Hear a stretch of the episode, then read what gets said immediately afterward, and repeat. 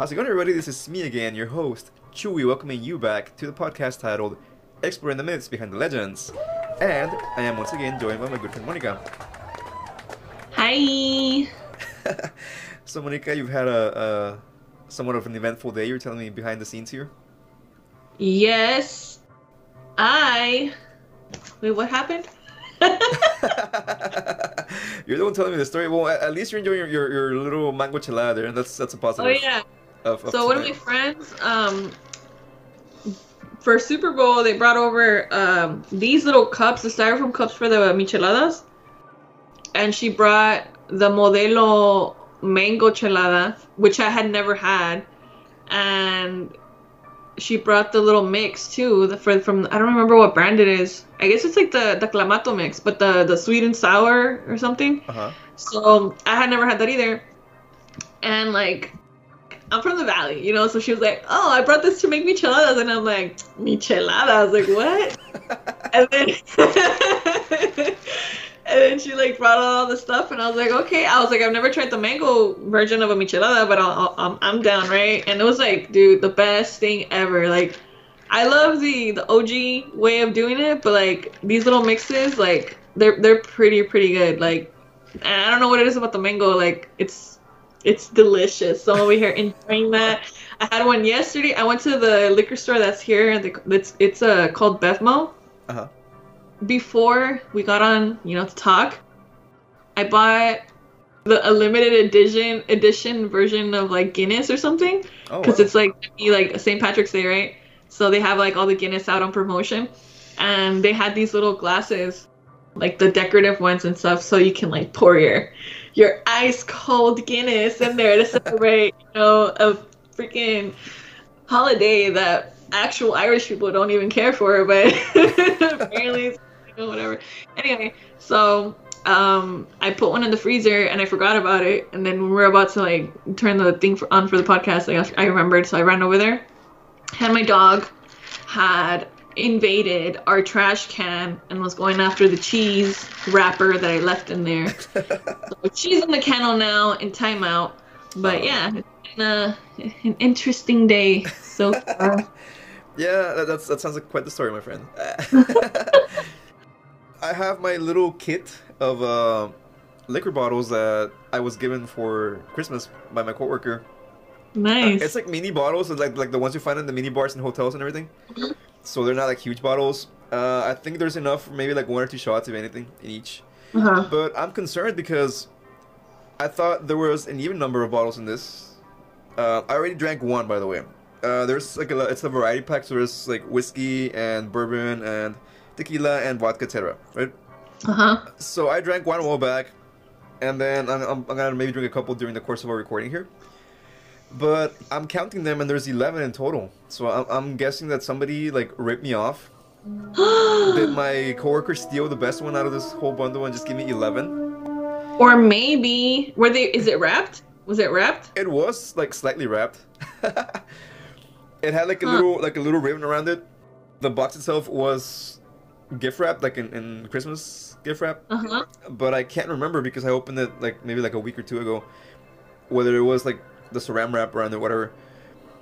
Because who puts eleven bottles in, in the in the container, like in the box? Like Well, maybe this is the thing. Maybe it was so when uh, I know at Feldman's they have like promotions sometimes where you buy like two little bottles and you get one for free or half off, or you buy four and you get like or three and you get one for free. uh-huh. So they probably had one of those things where like you could only get like it added up to only eleven bottles with the. You know, so it could have been that maybe. I mean, it makes sense. Well, and uh, people are wondering what the hell are these guys like? You know, because uh, we're trying to make a, a thing here where, like, or I was, I don't know if you were aware of this, where our little blurs before the episode have to do with the content of the episode. Nothing. well, it's a surprise to you as much as it is for our audience, my friend. Essentially, yeah, because we're talking about something that I'm, I'm really looking forward to talking about. Uh, something by Mr. Stephen King himself. Uh, you want to do the honors, my friend, of talking or telling the audience what we're talking about today? Yes, so we did a comic, and I think is it is it just called N? Yeah. Stephen King's N, right? Uh huh. Uh huh. Yes. And it's uh, very interesting. I didn't know that Stephen King had graphic novels, so that's pretty cool. That was interesting. Yeah, he does actually. This is one of them. This is uh, well, we- we'll we'll talk about this more in depth in, in our actual critique of the, of the comic. But basically, he, he's done other adaptations as well. He's done one for The Stand Okay. with Marvel Comics. Like Marvel Comics has done all of his little graphic novels thing, I think. So and the art, yeah, they're all pretty legit. Dude. I have, I think I have all the Stand comics. I would buy them when they came out. I think if anything, I'm missing one or two, and then I have there's uh, another adaptation for the Dark Tower novels. So Uh-huh. I have most of those as well. I think I, I, I well maybe not most of them. I think I'm missing several issues because I stopped buying them for a while because the, the store that I got them from moved locations, and I, I you know this is a while back. This is maybe like ten years ago when these things came out. But um, yeah, uh, I'm really looking forward to speaking about this little graphic novel slash video. I don't know if you saw the video adaptation that I sent you. I didn't get to see the video. I didn't, I didn't get the chance, but I read the the four uh, issues of the of the comic. Yeah. Well, that's cool because I'll, I'll fill you in on the blank spaces between each adaptation. Okay, so we'll be right back with our uh, critique of Stephen King's N.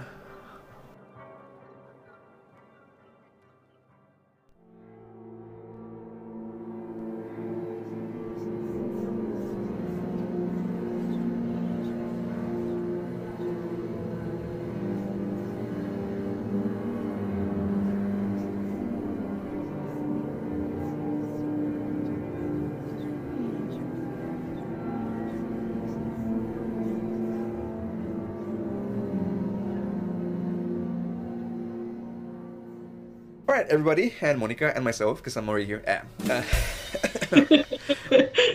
Well, the reason why we're talking about, or why I brought up the concept of numbers in this whole little blur before we started talking, is because the comic N has to do with OCD Oh yeah. in a way, Mhm. right? Yes. Like in, in a weird way, it, it does have to do with OCD, but OCD that is caused by a malignant force. mm-hmm. It's not so much a mental thing as it is a like an influence that this person's has over the people, right? Yeah, and it drives them crazy. So much so that, you know, it pushes them to their deaths. I've always liked this little story. I mean, I, I had no idea when I bought this comic, and again, this was maybe like 10 years ago, if not more, that it was part of an actual like short story collection. He, he, the, there's a short story called N. right? Uh-huh. And the story is maybe like 50 pages, so I mean, it's, it's like a little long-ish, but it's, you know, it's not quite a novel either. And the video link that I sent you is based more on the actual story, Uh-huh. and from that is where they derived the comic adaptation. Yeah.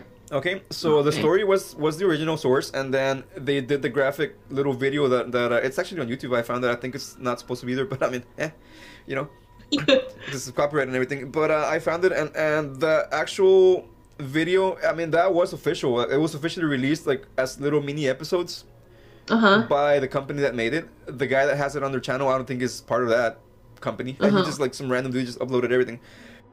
That video is more connected to the actual story because they have lines from the story that don't show up in the comic adaptation.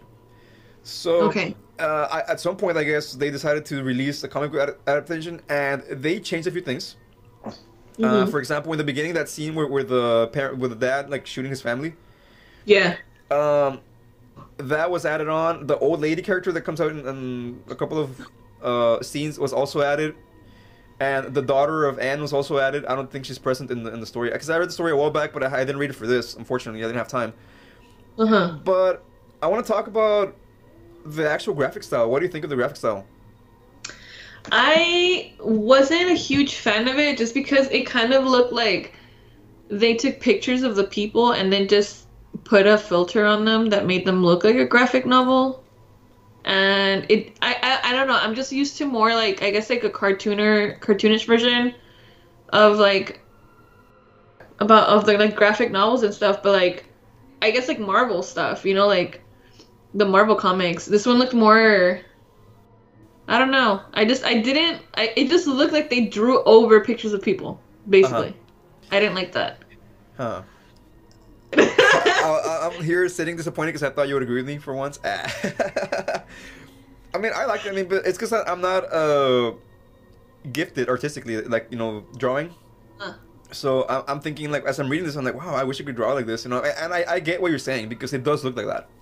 Yeah. It looks like they literally took pictures of people, or like they post and, uh, and they, you know, Yeah. drew them real quick and then kind of they finished it.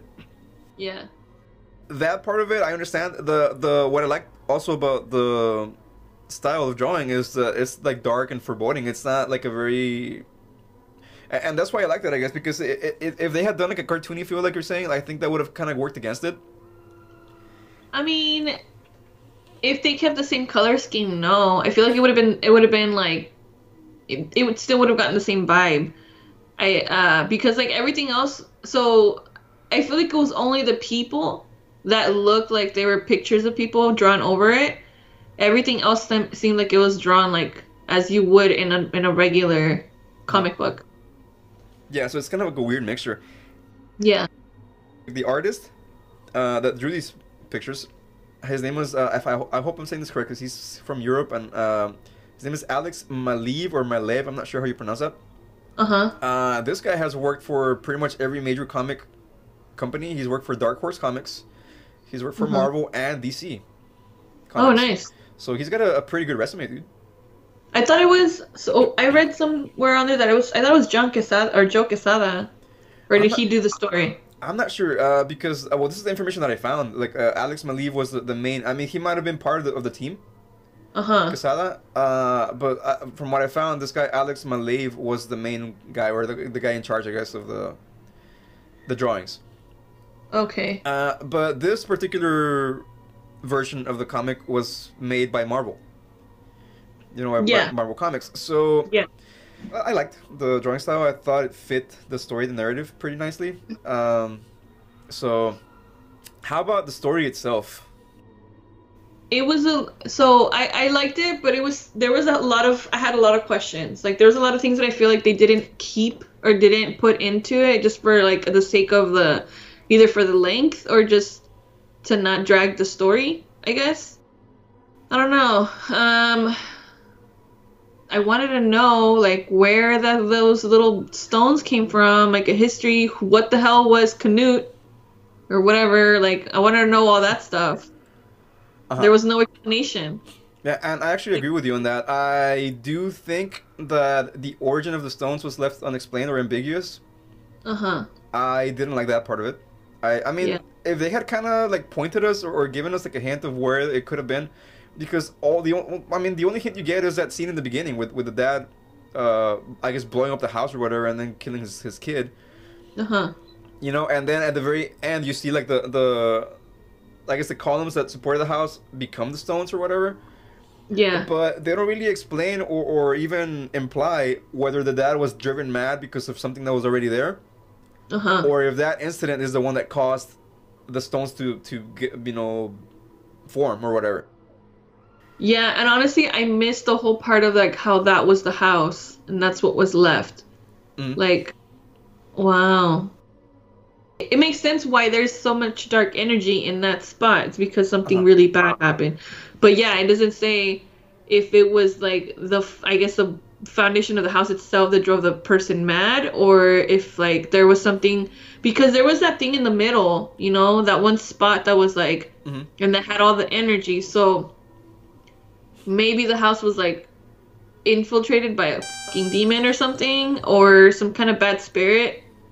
Stephen King has like mentioned in some parts like those like sacred burial grounds and stuff like that, you know? So like maybe that's maybe that's what it was or like something related to that. I mean, he's pretty big on the concept of like dimensional portals, Yeah, that too. Yeah. which he he doesn't call them that. He calls them like the thinnies or something like that. Uh-huh. And those are pretty big in the Dark Tower novels Yeah. because in that series of books, the characters are able to cross between dimensions and, and time and everything through these portals, right? yeah. but they're also mentioned in other novels. I think they're mentioned in in it also, or it's it's implied that uh, because at some point you find out that the it Pennywise, you know, the, the that demon thing, whatever it is, is some is is somehow connected to uh, some creatures in the Dark Tower novels. So they're like cousins or whatever, like family ish, uh, or Yeah. from, from the same type of uh, species or whatever you want to call them. Uh, they're also in, in several other ones. I mean, and I, I don't want to mention all of them because But they mentioned the quarry in other books and in other like movies, like Stephen King movies. And it's funny because like this story gave me like it vibes also. Those three little kids were hanging out by that bridge, and like Mhm. there's like the rocky. So like it could have been it's because it's in the same like it's in Maine, you know, like that's where most of his stories take place anyway. So like Mhm. if not all, um, but like it kind of made me think that like maybe that wherever the that probably was a quarry, like that where that bridge was. I, I don't think it was in the same town, but it, it may be close to there. You know, as far as the Yeah. because he he made up some of those. I mean, he made up I think Derry, the town where Pan, Yeah. where uh, it takes place.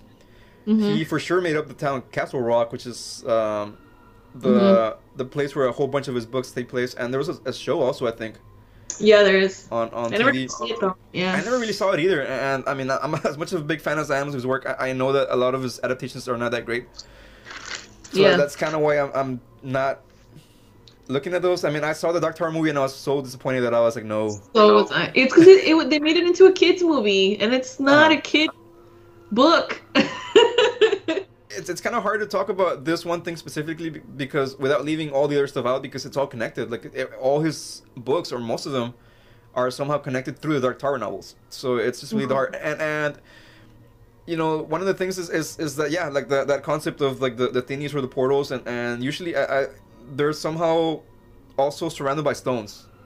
Or, or Uh-huh. you, you, you gotta do some sort of ritual to open one of them up or something like that yeah. because in one of the novels in the first dark tower novel i think he actually gets to contact a demon with the with the and open one of these portals and and it's kind of convoluted. I don't want to give the whole thing away but basically he used one of those uh circles of stones whatever to open Yeah. up a portal and and the demon came out and he talked to him and you know and stuff happened. But so this is kind of like a recurring theme for him. It's, it's, it's what i'm trying to say. It's the recurring theme in, in some of his works you know like as far as places where reality is quote unquote uh, thin, or I, I forgot the, the word that N used to describe it.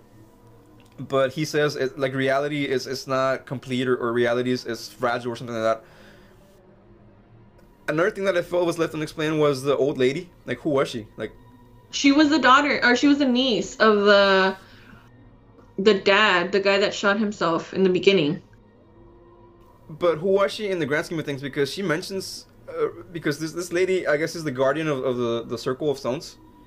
Mm-hmm. And the whole idea of N is that there, this circle of stones or this location that has stones is somehow keeping some dark energy from crossing over into or, or a dark entity, whatever. Mm-hmm. And apparently, it needs a guardian, right? Yeah. A, a guardian to keep it in place, make sure because one of the stones disappears. It's it's supposed to be eight stones, Mm-hmm. but at sometimes it becomes seven. So you gotta make sure to to keep or or put up that other stone with like weird OCD rituals yeah. because somehow that helps the eighth stone to stay in place. I mean, I, it's kind of a weird thing, a concept, right? Yeah. As far as the old lady, she mentions a couple things that I thought were interesting. For example, she mentions that she extended her natural life somehow because she looks old, dude. Mm-hmm. Yeah. And there's a panel that explains she was born in like 1910 or 1911 or something like that. And this comic takes place in about 2010, so she's like 100 years old, dude. Yeah. And by the way, her, her inheritance is, was 12 bucks. I saw that. I was like, wow. Yeah, and, and I, I ran the numbers through like this inflation calculator, and she would have made 325 bucks roughly right now. It would have been three hundred twenty-five dollars. Yeah, according to the inflation calculator, uh, 12 bucks from 1912 would be roughly 325 bucks right now. That's still not much of a freaking inheritance. Like that's like that's jo- when I saw that that it's like oh twelve dollars was her inheritance. I was like, are you f***ing kidding me? Like that's it. But she got land, so I mean that that's yeah, well, she got that, that cursed field, whatever. but whatever. it's cursed. Yeah. So I was wondering if she was a ghost because in one scene, N is at the field, and he's like, the stones scream my name, but you see it's the old lady screaming his name. Yeah. But I think so what what I got from that is that they're connected. That they were connected. Uh huh. So what is that? Is it pathology or when you can like talk to somebody with your mind? Oh, telepathy. Telepathy. Yeah, I thought that that's what it was. Like and that the whole time she was the one keeping people from going into that property Mm. cuz she talks about her constant companion which Yeah. is like the little voice in her head basically telling her to like give up or like give in or whatever. And when that guy, you know, when N finally like gives up himself, that's when she gives up too and they both end up dead. Yeah. Or but then her- there was no obituary for her, right? No, no, I I don't think so. Uh, but I thought it was interesting that, that she thought, well, finally someone here to take my place, so I can rest in peace now. So, and she she kills herself, right? Yeah, and then he kills himself too. And, and I guess she was wrong about him because this guy is not as strong as she thought he was, and he Yeah. ends up also committing suicide. Uh-huh. Uh, so it, it's because this thing drives you insane. Like it won't leave your mind. It'll just Yeah. be always like, hey, is there seven stones now, or are there eight still? Like I need to make sure. Like and and that's when they start breaking in these little like uh OCD episodes. But it's only like at certain times of the year, like Uh-huh. you know, 'cause he talks about like only certain seasons are the ones that bring up the most because that's when like the stones are gathering the most energy or something. So yeah, I think it's stronger in the summer and weaker in the winter, I believe. yeah, uh huh, So yeah, I mean, to me, the whole idea of because the whole time they're they're trying to be rational about it, they don't go full on insane. I mean, they, they know something is not right with them anymore. yeah, As far as they realize, like, why am I counting all these things? Why am I doing all these rituals? And then they slowly realize that it's because of these uh, circle of stones that's Yeah. keeping the, this being uh, from entering our world. But I thought it was intriguing and really interesting how they portray this whole des- slow descent into madness yeah. and the whole time they're aware that they're descending into madness, but they can't stop it. Mm-hmm. How would that make anybody feel? Like wanting to kill themselves, obviously. they mean- all they all did. So I'm thinking, is it the whatever that was, like the, I guess like a spirit or whatever, pushing them to kill themselves so that it will be left unprotected, and like it can thrive the way it wants to, because there's that last scene in the last issue where that guy Charlie um, goes back to to the field and uh, because this idiot decided to publish a story and talk about it obviously that was like the worst thing to do. That was like gonna draw people in there of course and there's like 10 people there you know? And he was go- planning on going there and probably killing himself. And he ends up killing all those people. And it's like he's killing them so that they don't follow in the same footsteps and try to protect that eighth stone or whatever. Or Yeah. like keep the eighth stone there. Because like that's kind of like what it, what I understand. And I'm I'm, I don't, I'm pretty sure that's like the main point is that it's the the the presence or the evil evil being that's like causing them to kill themselves so that they don't protect it right Uh, I think you may have a point. I mean, I think that's what they believe in their like in their own minds. I think that's what they believe in their own minds. Now, the question that I would have is: Is that what's actually happening, or is it just a suggestion? Because they each tried to warn the next person that they think is gonna take over to not go, right? hmm But at the same time, they leave them all the elements to go. yeah. Like the old lady for example she was trying to keep him away like when when she was like screaming his name in the in the stones she to- gave him the key. And then yeah. when, when she put- when she killed herself she left him the key. Yeah. The same thing with N after he killed himself he left the key for the doctor for Dr. B. Uh-huh. And he also left him like a little envelope at the actual field because he knew he was gonna be there. I mean, uh, in spite of everything he told him, like, it's like don't show up, like don't go to that field. And of course, sure enough, the doctor, oh, like it's it's like it's like if you tell a little kid don't fucking like use the whatever you know they're gonna do it or don't do this they're gonna do it because you're telling them not to and you, they're it's intriguing it's like they want to know what's gonna happen so they Uh-huh. do it it's the same way same thing for this story Yeah, so I mean, going back to your point, I do think that's what they believed was gonna happen. Like, like if if they, uh, you know, somehow became responsible for this thing, like the, the only way they saw out was them killing themselves, because this thing was trying to come into our world. but like how did the old lady do it then to like That's what I wonder. she just had that constant companion but she ignored it and she pushed it away That was my, my question that I was trying to ask you earlier. Like, who is she? Because I mean, any normal person would have ended up doing what N and the doctor and the sister does, and the, and the guy does eventually, Charlie. Yeah. But this lady is somehow able to put up with it for like hundred years. And yeah, I mean, she calls it the companion. I, mean, I thought that was interesting as well. Like, like I mean, imagine Yeah. having a voice in your head always telling you to like do things. Like, She must have been ridiculously strong. I mean, yeah. So that was my question. Like, who was this this lady? Because um, there's people in Stephen King's books which are called breakers, Uh huh. which are basically people that have gifts like uh, powers, like mental powers. Yeah. For example, um, I'm not sure if the if the kid from The Shining is one of them, but Oh. but it's similar to that. You know, like they have Yeah. like, like some sort of gift, like um, the the like, elevates their mind or, or makes them like mentally powerful, whatever. So I'm thinking somehow maybe this lady is one of those people. Maybe. It, that's what that's exactly what I thought of too. But I thought it from like Doctor Sleep because like I guess that's from the beginning, right? Like or Mhm. I already forgot how the movie goes, but yeah, it was the same thing. Like that little kid had powers, and those other uh, gypsy people were trying to get to him.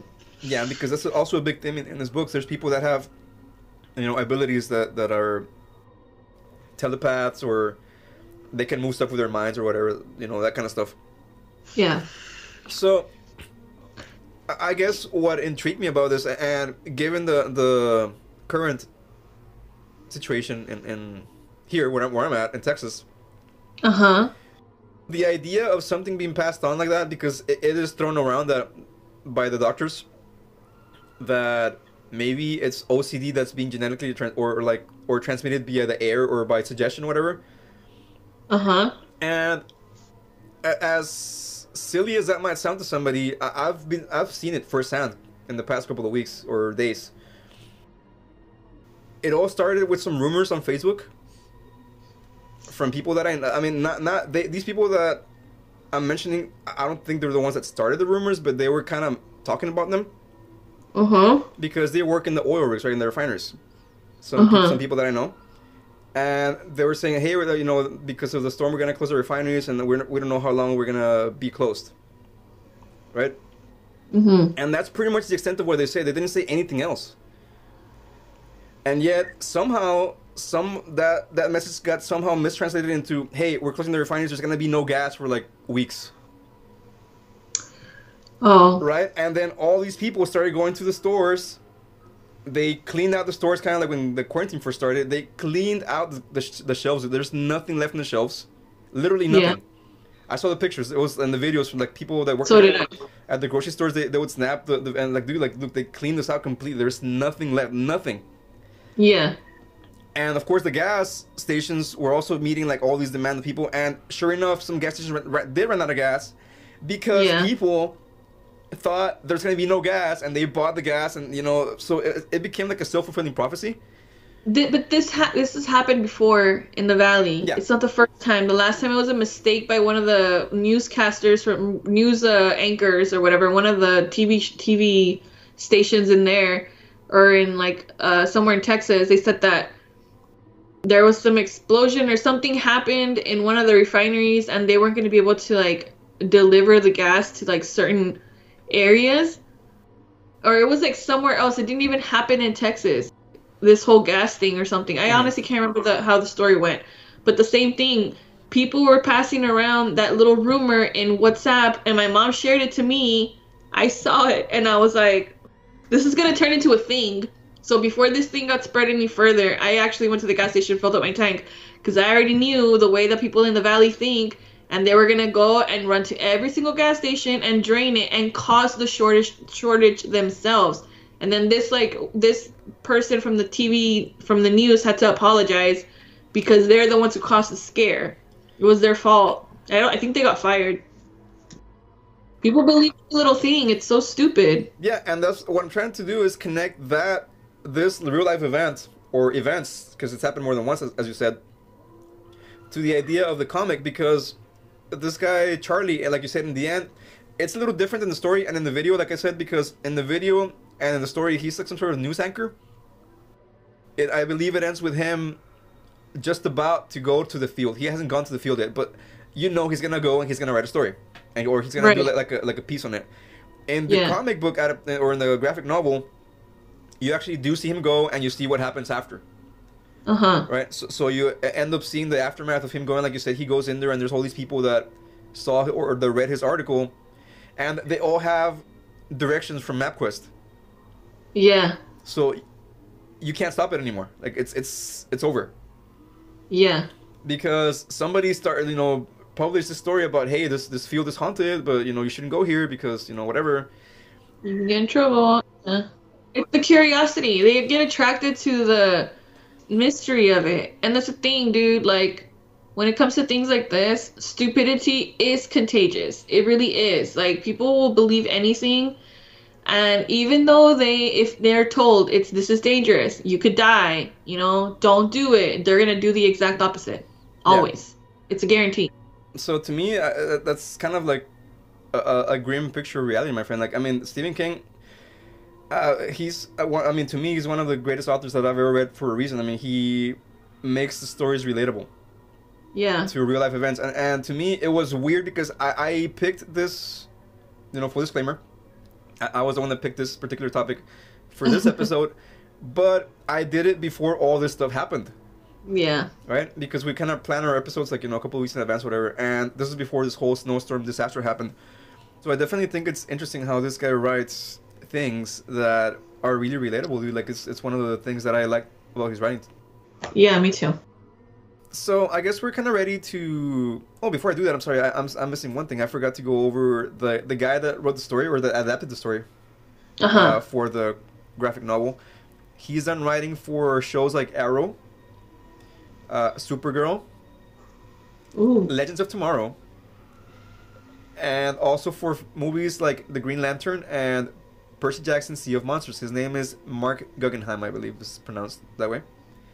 Cool. So I mean, some some pretty heavy talent was involved behind the making of this. You know, Stephen King, of course, being the source, and then the guy that did the the graphic work, working for pretty much all the major comic publishers, and then this guy who's written for shows. And I haven't seen those, and I, I, I mean to. I, I- have them on my list, but I never get to run to see them. Um, so yeah, as I was saying, I want to give my rating to this guy already, or, or for the story or the graphic novel as a whole. I want to give this uh, adaptation of N eight out of ten. Monsters with cuh haircut helmets. Oh my god. because I don't know if you noticed, but in, in, when you actually see like the, the creature, the Cthulhu, whatever that it's pronounced, uh-huh. It's got a little cuh, haircut. Huh. Dude, l- Yeah. look it up. dude. Look it up, and you're gonna like, okay, yeah. And people are gonna be like, "What the hell's a cuh haircut?" well, I- I'm here to say, Google it. It's spelled C U H, and then haircut, and that'll be, you know, the, all, all the information you need. Yes. What's the the line that they say like si quema cut? Que me ca-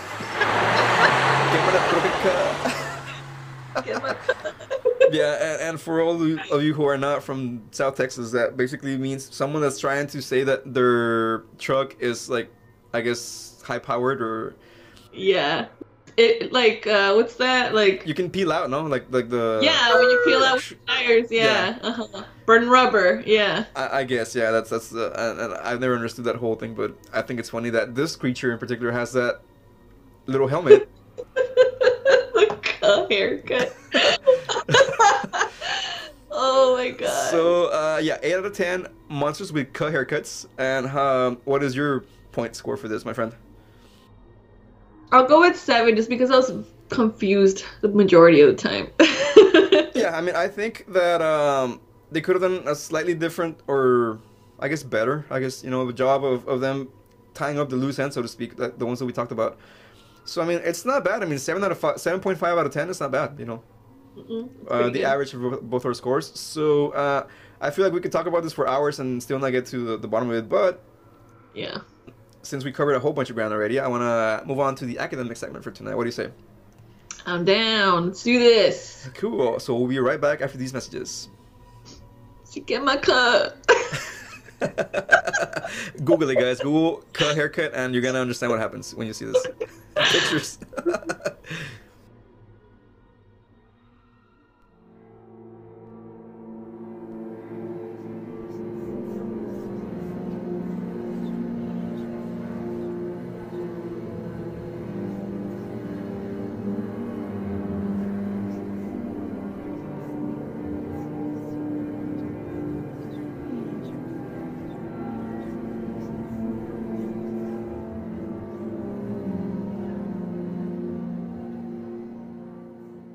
Okay, so uh, we have reached the academic segment, and basically, if you're a first-time listener, this is the the part of the episode in which I kind of tie in some sort of real-life quote-unquote component to the topic of her podcast, and this being N, and having to do, I think, one of the themes of the story in general is temptation.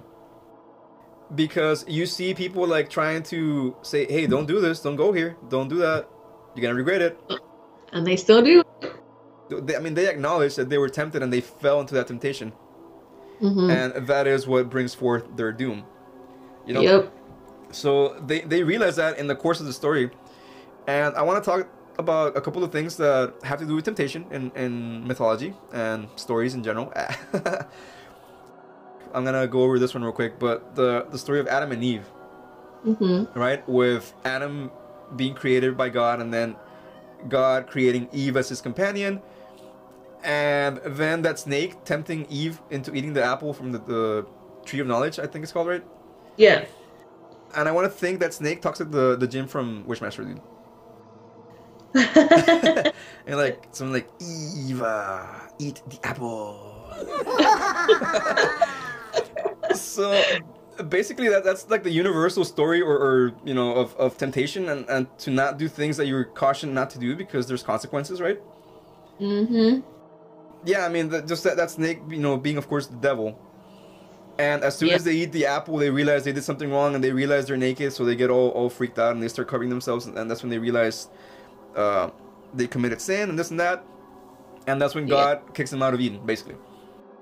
And I, I went over that real quick because I think pretty much everybody knows that story. You know, Mhm. it, it's one of the main things. I mean, especially if you're Christian or Catholic. I mean, that's that's one of the things that you hear about all the time. Uh, as as far as the origins of evil, or not evil, but what what could happen if you don't follow the rules, basically, right? Yeah. Now, what do you think of that story? I mean, it's a good more morality story, a, a good like lesson. If you do something bad, it's gonna come back and bite you in the butt. You know, like that's. It's a story that instills fear, you know, in order to control someone or something. hmm That's really what it is, in my opinion. I mean, well, I'm, I'm not gonna go into the the whole um what I want to say. This thing is um idea behind religion, I guess. Of I mean, Mhm. yeah, because part of that does involve keeping people in line, following a certain sort of rules and this and that. So, Mhm. in essence, yeah, I think you are correct. It's, it's kind of something that is meant to keep people kind of like in line and, and not to think too far out of whatever is established in, in the confines of any given religion. In this case, Mhm. Christianity. I think it's it's basically the, the whole universal myth or, or story of if you do this, uh, you're not following the rules and you're gonna have a bad time, basically. Yep. Right? hmm So uh, the next one that I want to talk about, bring up real quick, is the story of Pandora. This is another one that's kind of popular, Yeah. also. And if you're not familiar with the story of Pandora, basically Pandora was, according to Greek mythology, the first woman on Earth. So it's kind of like the the Eve of Greek mythology. Yeah. She was created by the gods, you know, Zeus, etc., all those people, and each of them gave Pandora a gift, and they put it in a container. And basically, her name means, from Greek, like translated from Greek, means the one who bears all the gifts. So the name Pandora is it's got like a, an origin in Greek mythology, I guess. So all the gods gave her the gifts. Each of them put something in this container, and they all told at the very end they told her you can't open this ever. All these things that we put in this container are some of the most wonderful gifts we can give to anybody, but the condition of you getting the, these is that you can't ever open the box. That's so messed up. Like So- here are all these gifts, but you can never use them. So She was then introduced, by the way, to this Titan because the Greeks have, you know, a, a whole, you know, thing going on with Titans and gods. I think the Titans at some point are the enemies of the gods. They have a war, this and that. yeah, Prometheus stole the fire and gave it to mankind so mankind could keep themselves warm without having to depend on the gods. Uh, and he was punished by Zeus. And his brother, I forgot his name, and, and I don't think I have him here, uh, here in the notes, but Prometheus's brother is the one that ends up marrying Pandora because Pandora is really beautiful. hmm They take her to him, hey, you know, here's Pandora, this woman, here. and the guy like falls in love with her at first sight, marries her. But it was kind of as another like addendum to the punishment of Prometheus because they're like, hey, you stole the fire from us, you gave it to mankind without permission, so in return we're gonna create this woman for your brother to fall in love with, and she's gonna like cause all this chaos, right? Mm. So eventually, of course, enough time goes by that Pandora, her curiosity is like, hey, dude, what's in this box? What's in this container? Like, uh, I mean, I gotta see it. I mean, wouldn't you want to see it? Yeah. Like, if somebody told you, hey, like, if somebody just came up, came to your house and just gave you a box, hey, there's like a whole bunch of wonderful things in this box. You can have it. It's yours. You can't ever open it. Uh, uh, uh, uh. like, how long will you last? Honestly, A while, maybe. Like, a few days, couple weeks, maybe. maybe months if I put it under the bed and forget about it. That's kind of like my idea too. I mean, I think if I if, if if I put it away somewhere and I forget that it's there, I, uh, it'll be there forever. yeah. But I think some, like some part of my mind will be like, hey, remember that box that somebody gave you that I wonder had- what's in it. had wonderful things and yeah, what's in it. So of course, I mean, eventually she she gave in to temptation. She opened the box and all these horrible things came out. You know, illness, war, famine. It's like all the basically all the bads that we have as humankind. Such great gifts. Wonderful gift. So it was meant as a punishment. Yeah. because they made her that way. They made sure that she was stubborn, that she was curious, as a trait in her personality. Yeah. It was kind of like like a ticking time bomb, really, if you think about it. Yeah. Greek gods, man, they're just like weird characters. Tricky little. Yeah, Yeah. they're all weird characters, dude. And that's another story of uh, temptation. I mean, but in this case, I think it, it's given. Like, how can you refuse that? If they gave it to them, if it was the gods that gave the gift after the shit that Prometheus did, I would have been like, uh, never open the box because for sure it's a trap. For sure. These people hate you. And yeah, actually, uh, part of the myth is that Prometheus told his brother, "Don't marry this woman. This woman is bad news because she was created by the gods. Stay away from her." What does the guy do? Uh, she's beautiful. Uh, she's hot. It's too much. I can't handle it. I I have to have her.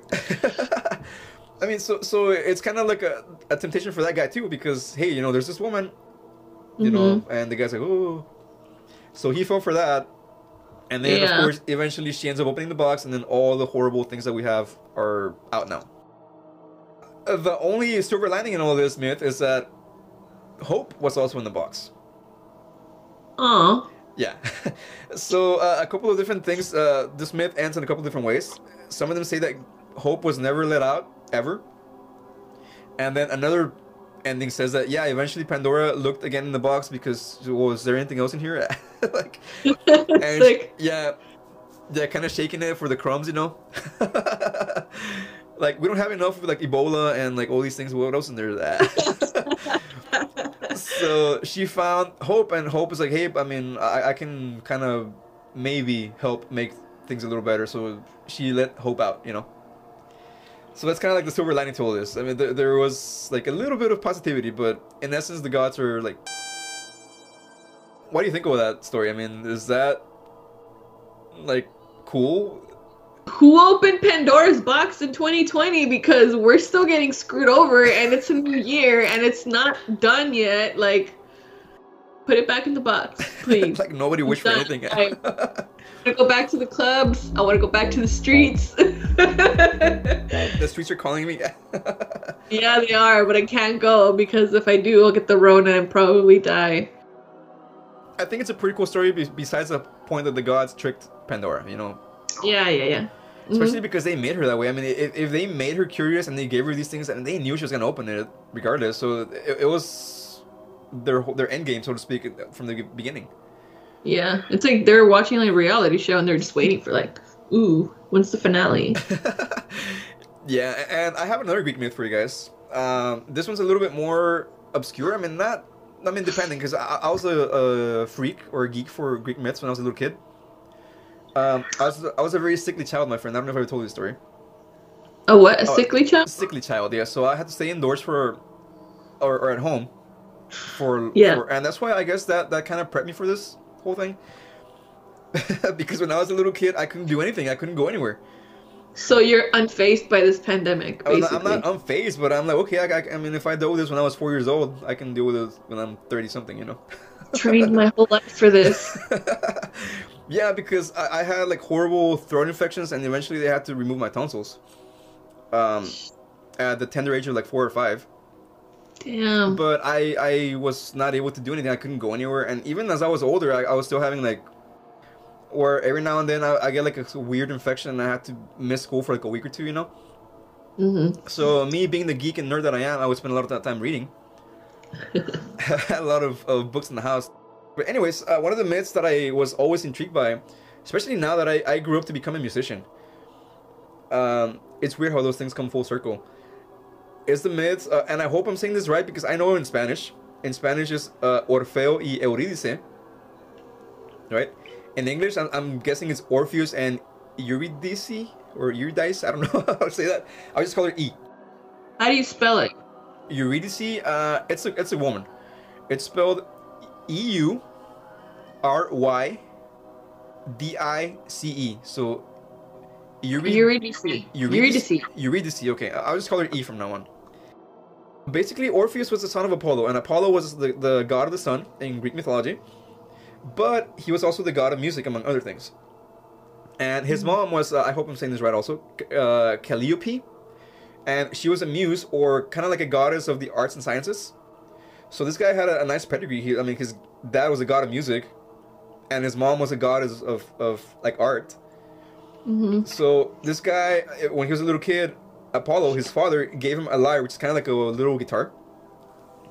And this kid was like a, a prodigy. He was like like little Mozart. Like you know, he uh, started playing that thing like nothing. Like day one, you know, he was like a little virtuoso. So everybody was like, man, this guy's like, he's jamming on that thing. Wow, like you know, he's like burning that crap, you know. Yeah. So even his dad, being the god of music, is like, wow, my son's like awesome. so it's it's said that you know, according to Greek mythology, nothing could resist his music, not even like friends, enemies, or beasts. Even the trees and the rocks were entranced by his music. The trees and the rocks. Yeah. So what do you make of that? Must be some pretty damn good music then. I want to think he's playing some EDM beats. Ah. yeah. Then eventually, as he got older, he grew up and he f- met this girl, E. Uh, he fell in love with her because she was one of the most beautiful girls in, in Greece, apparently. And she was walking around the forest one day with her friends, the nymphs, and the nymphs are kind of like spirits of nature that take Yeah. take the, the shape of, of beautiful women. Uh, Mhm. And this creepy creep creeper, ah, uh, his name was uh, Aristaeus. He's a shepherd. He saw this like congregation of beautiful women, and he like became all like creep and started stalking them. E saw him and he's like, "Who is this guy?" So she like, uh, she got freaked out by, by his obvious creepiness. She started to run away, and she like tripped or something, and she was bit by a snake and died. What? Yeah. What a f***ed up way to die. Yeah, so like you're running from this weird little guy that's like stalking you, and then like you trip and the snake bites you and you die in the forest. When Orpheus found out, he was like super sad and depressed, and he started just like playing these like great jams in memory of, of his wife. Mm-hmm. And I want to think he played maybe the theme from Titanic at this point. because it's it like it the the myth says that oh man even the gods were like moved to tears by his music you know so the gods themselves were like oh my god you know this guy's so sad and you know like whatever so his Mhm. father being a god um i mean they couldn't make people come back to life but one of them hades was the god of the underworld right mm-hmm. and he's apollo's brother so he's uh orpheus's uncle and so his dad apollo was like hey orpheus you know your uncle can maybe help you out with this one right Mhm. so you gotta visit the underworld and you gotta talk to him and, and see if you can work something out with him, right? So Mhm. Orpheus walks to the underworld. He crosses the portal because and and you can't in Greek mythology you can't do this if you're a regular human unless you're dead. But because he has the god of you know he has a blood of a god in his veins, he can walk into the portal and uh, so he goes to the underworld. And there's this like, remember that that story of the, the three headed dog Cerberus? Yeah. So he's like the the gatekeeper, right? Like the, I guess the bouncer you want to think about. Bouncer of the. So, so you can't get past him because he's like this three-headed beast and he can eat you if he wants. he starts playing some some you know great jams, and Cerberus goes to sleep or something. Yeah. So he's able to cross in, in the, the door, and so he gets to Hades, his uncle, and he's like, "Hey, Uncle Hades," and you know my his wife, who by the way Hades also kidnapped, and that's a whole different story. Hades kidnapped his wife Persephone, uh-huh. and yeah, and that's why we have the seasons, by the way, because he kidnapped his wife, and part of the deal is that his wife can go back to the world every so often, and that's why you have summer and winter and back and forth. But anyways, that's a whole different story. And so, I, dude, I'm like freaking out because I'm like a like a Greek. Geek, you're geeking out, yeah. yeah, I- I'm geeking, Greeking out. Greeking out, yes. I'm Greeking out. So, in essence, so he's like, "Hey, Uncle Aunt, you know, um, I'm here because my wife died, and I want to see if I can see her, or if I can somehow make make her go back to life in, the real world." And Hades is like, "Well, I don't know, man. I mean, she she died. I mean, everything. You know, understand that every mortal person dies, and there's that's just the way it is, you know." yeah. So Orpheus at this point breaks out into a great rendition of the theme of uh, the Bodyguard. I will always love you by Whitney Houston. because you know he, he made his uncle. Uh, you know he, he moved his uncle so much. You know the god of death, or, or not the death, but the, the underworld of, of the you know the afterlife. He and his wife became so moved by, by this guy's love, man. Because imagine he went to the underworld. He tamed the, that you know three-headed dog with, with his music and then he convinced the god of the afterlife himself hey you know what okay i can see you love this woman very much so i'll let you go with her back to your life if and only if you walk from here all the way back without looking at her. She's gonna be walking behind you. Oh, I'll turn back. she- she's gonna be walking behind you. And you gotta the the only thing that you gotta promise me is that you can't turn back and look at her. Because if you do that's it. You're done. So sure enough man this guy i mean he's he's so in love with his wife. He's like yeah i mean thank you you know uncle. And he like starts walking. And he hears like little steps behind him and he can't turn to look at her. Uh-huh. right? So he's walking and then along the way he's like hey okay you know like, i'm almost there. And then he's like hey what if that's not her? What if it's just like a trick? No. that they're playing me so they just get me out of their, their presence you know? So he starts having a lot of doubt dude a lot of self-doubt. And the, the most tragic thing about this is that he was literally literally at the the edge of the underworld just like a few like yards from the world of the living and he's i can't take it anymore i can't i have to see her so he turns around No. and guess what happened what do you think is behind him Ella way. Her. Yeah, she's right behind him, and he sees her being dragged away by like these shadowy figures back into the oh, underworld. Oh, no, that's horrible. Oh, dude. idiot. Yeah, so so he turns around and sees her for like a second, and then like the next second she's being dragged away by the by this like the, I guess the agents of the afterlife, whatever you want to call them. Dude, and, and like the whole idea is that he was literally within like maybe like 20 paces of the door. Why not get through the door and then look back? Like, what the hell? I mean, but the the whole point is the temptation, dude. He was he was the temptation was so great because he loves his wife so much. Nah. that he, he couldn't stand not looking at her for like uh, one more second and he Aw. like gave in If if if the love of my life was behind me, walking with me, I heard the footsteps. That's all I need, and I would keep walking because I knew that if I turned, that's it. I never see him again. what a dumbass. Uh, I like how you make him the villain of the story like it's your fault dude oh yeah, dude, who does that? Like, listen to your uncle. He is the literal god of hell. Like, just keep walking. Ugh. so depending on which version of the myth you read there's a couple of different endings for this guy as well one is that he was so heartbroken that he just kind of refused to to leave the vicinity i mean he he walked back into the world of the living but he was always around like the portal. Because he was hoping to catch a glimpse of his wife whatever.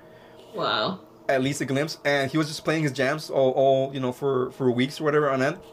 And eventually zeus became so like um i don't know if the word that i want to say is merciful. Because what he did what he did is like man this guy's suffering a lot. I, I need to stop this. So what does zeus do? What he can do best he throws a bolt of lightning in his face and kills him. So he can join her in the afterlife. Okay. So he can finally join her in the because he's he's a god he can't die by conventional means Yeah. Right, so the only way he can die is if I guess if another god kills him or something. So Zeus kills him, so that way he can join her in the afterlife, which I guess is like a happy ending. you want to think about it that way? Yeah, they're together for their all eternity. Yeah. Yeah, and then the other ending is that like no, he he was just like miserable for like forever. So what do you think of this one? He's a dumbass. Like he shouldn't have turned. He, as soon as he heard her footsteps, he, he should have kept going.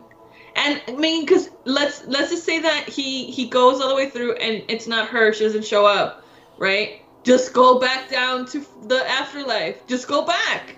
You already wooed the freaking dog. You can do it again. You already like convinced your uncle. You can do it again. You have the power because you love this woman like unconditionally, and with your entire every cell of your being. Come on. Apparently, the trick is that even the gods can't do that more than once. So the only one that could theoretically cross the portal like as, at will is Hades because he's the god of that that region, whatever. Yeah. But even Zeus himself couldn't supposedly cross the portal more than once because then he would die. Well, then if he dies, he's with his wife. I mean, it, it makes sense, but I mean, Idiot. but basically, I mean, the whole idea is that, that temptation, you know, that that saying that curiosity killed the cat, you know. Yes, exactly. In this case, curiosity killed your wife, dude, because you know you turned around and like Mhm. got her killed again. Yep. And just as a footnote, real quick, I want to mention uh, this little cartoon that I would watch when I was a kid. It's Japanese anime. It was like loosely inspired by Greek myth, and uh, in, in Mexico we call them Caballeros del Zodiaco, which was awesome dude, because I, I would read the, the stories in the books, and then I would see them like in the in the screen. You know, it's like, oh hey, like that's like that's Perseus, and that's like you know Medusa, and that's this and that. So that was pretty cool. And in one of the I guess seasons of that anime, they mentioned this myth. Uh huh. And Orpheus is one of like the strongest warriors in, in that in that cartoon, whatever. So you know, and Nice. he was like he plays some sick jams in that in that cartoon also. So You know what it reminded me of when you when you talked about like he like played his tunes or whatever. What's that movie that Jack Black is in? That he's Oh, like the so they're gonna, Destiny. yeah. Doesn't he go to hell and like do something like that too? Yeah. Yeah, I think he challenges the devil or something like that.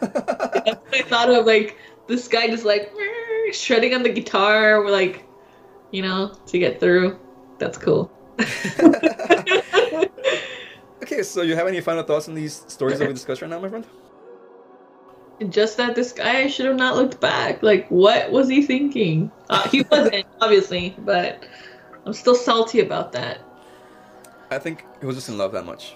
He's a, he's a um, what do you call it? Hopeless Uh, romantic. Yeah, there you go. I was, I was looking for that term. Yeah. Yeah. so, uh, without much further ado, that was our academic segment for tonight. I hope you guys enjoyed these little uh, stories and myths from Greek and Christianity, uh, Greek mythology and Christianity. Sorry. And uh, we'll be right back with the Know Thine Enemy segment for this.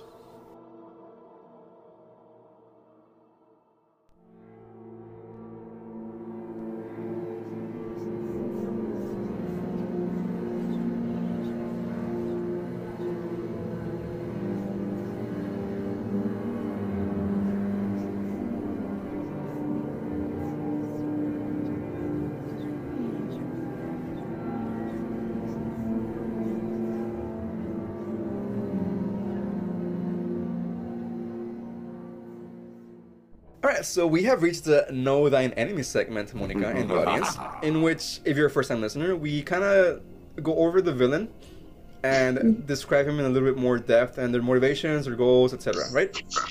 Yes. So for this one, uh, I figured the villain. I mean, there isn't really like a central villain because I mean there is and there isn't. But I would say for our purposes of this episode, my friend, we would have to talk about Cthulhu, aka El Cuh, which once again is that interdimensional creature that wants to cross over into our world and eat everybody. Apparently, according to um, N's story. So his classification would be spectral demonic supernatural, which basically is because he's an evil creature that exists in a different plane and wants to eat everybody. you know. What about his backstory? That wasn't really touched up on at all, right? no, we didn't really see what it was, what it did, where it came from.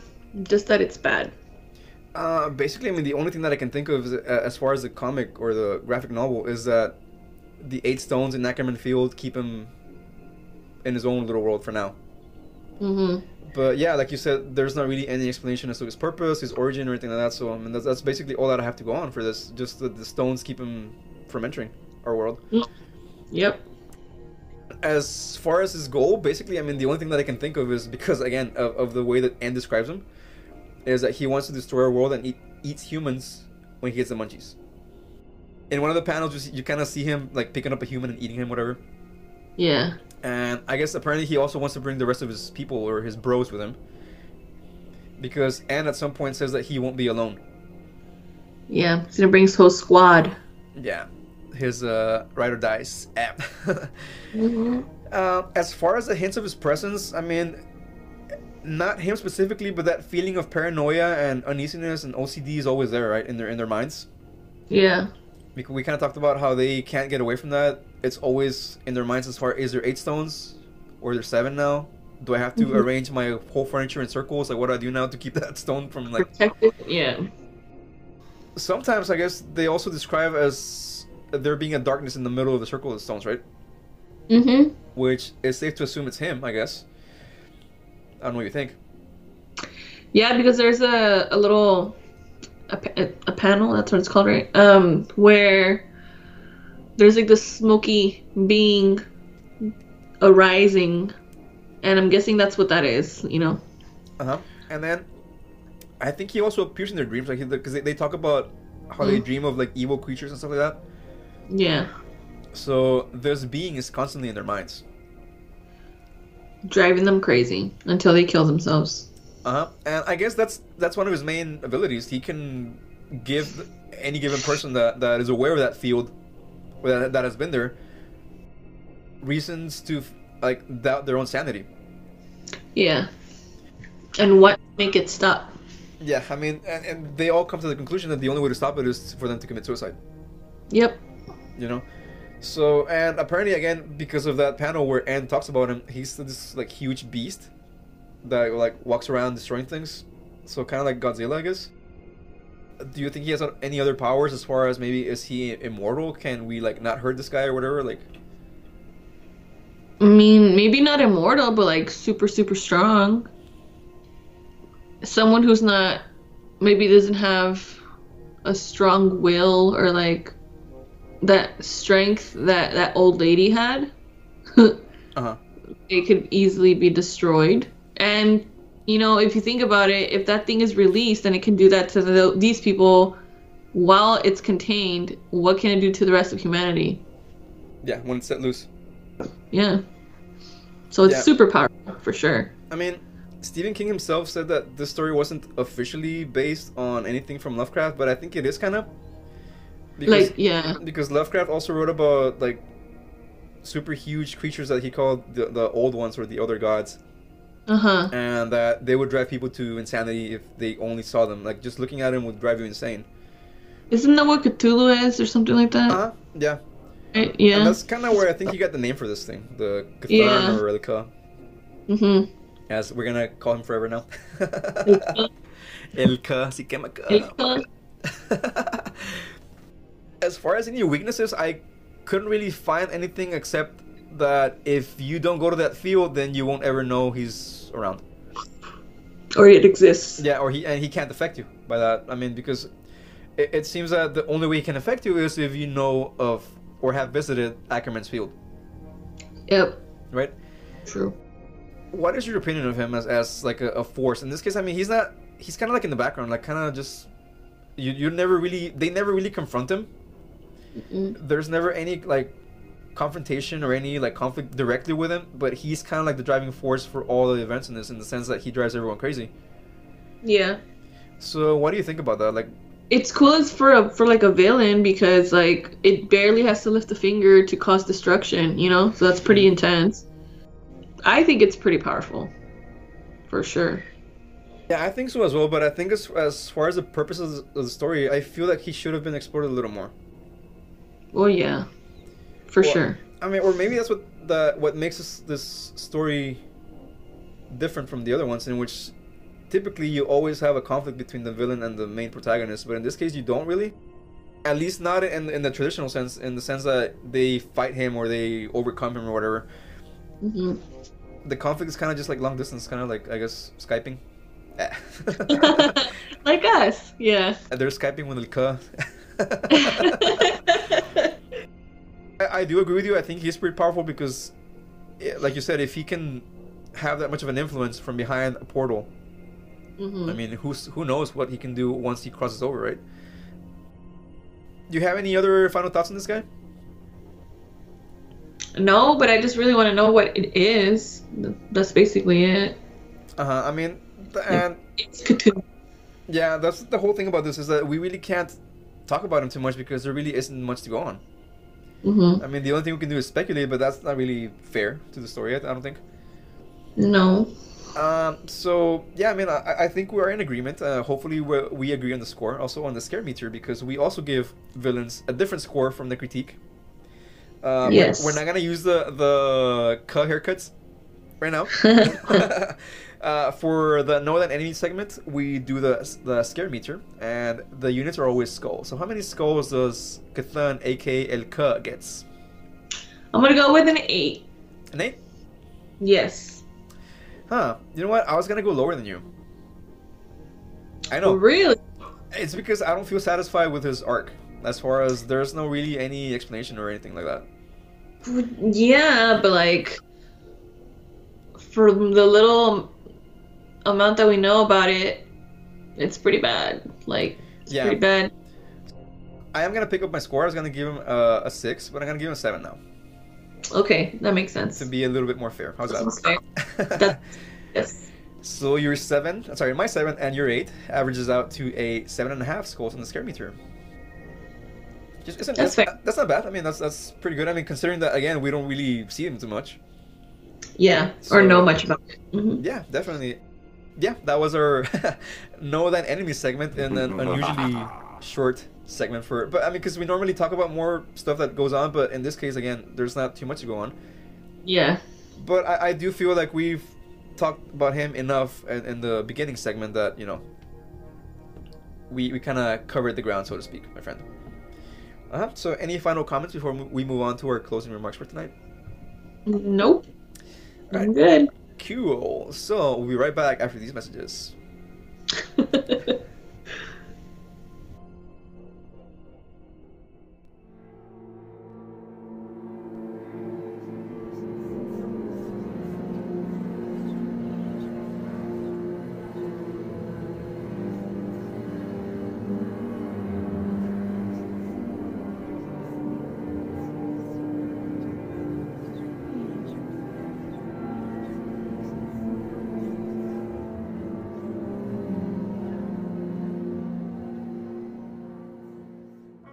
Okay, Monica and the audience, the sad face for tonight. we have reached the end of our podcast episode, but uh, I had a great time talking about this. What about you, Monica? Same. Yeah. Especially the the cuh reference. That was the best. I know, like I, I I saw the picture and I was like, this looks familiar. Hmm. I wonder from where. And again, if you're in the audience, you have no idea what a cuh is. Google, Google is your friend. Google is your friend. It is spelled C U H. It's simple, three letters. And uh, ask and you shall know. Mhm. so uh, yeah, thank you everybody to that's been listening uh, to our episodes so far. Uh, you guys are awesome. You make us, or you give us the motivation to keep going. And I want to give some shout outs, as we typically Okay. do. I want to give shout outs to some of our past collaborators because they've been keeping in touch and they've been they've been awesome through the DMs and Instagram. Uh, of course, uh, Ms. Bridget Bardot, uh, thank you so much for reaching out to us. Uh, Mariah reached out to us as well. Uh, she was a guest way back in season one. Mhm. And also the guys from Arcane Carolinas who uh, told me their episode is coming out in a couple of, no, in not a couple of weeks, but next week. So Nice.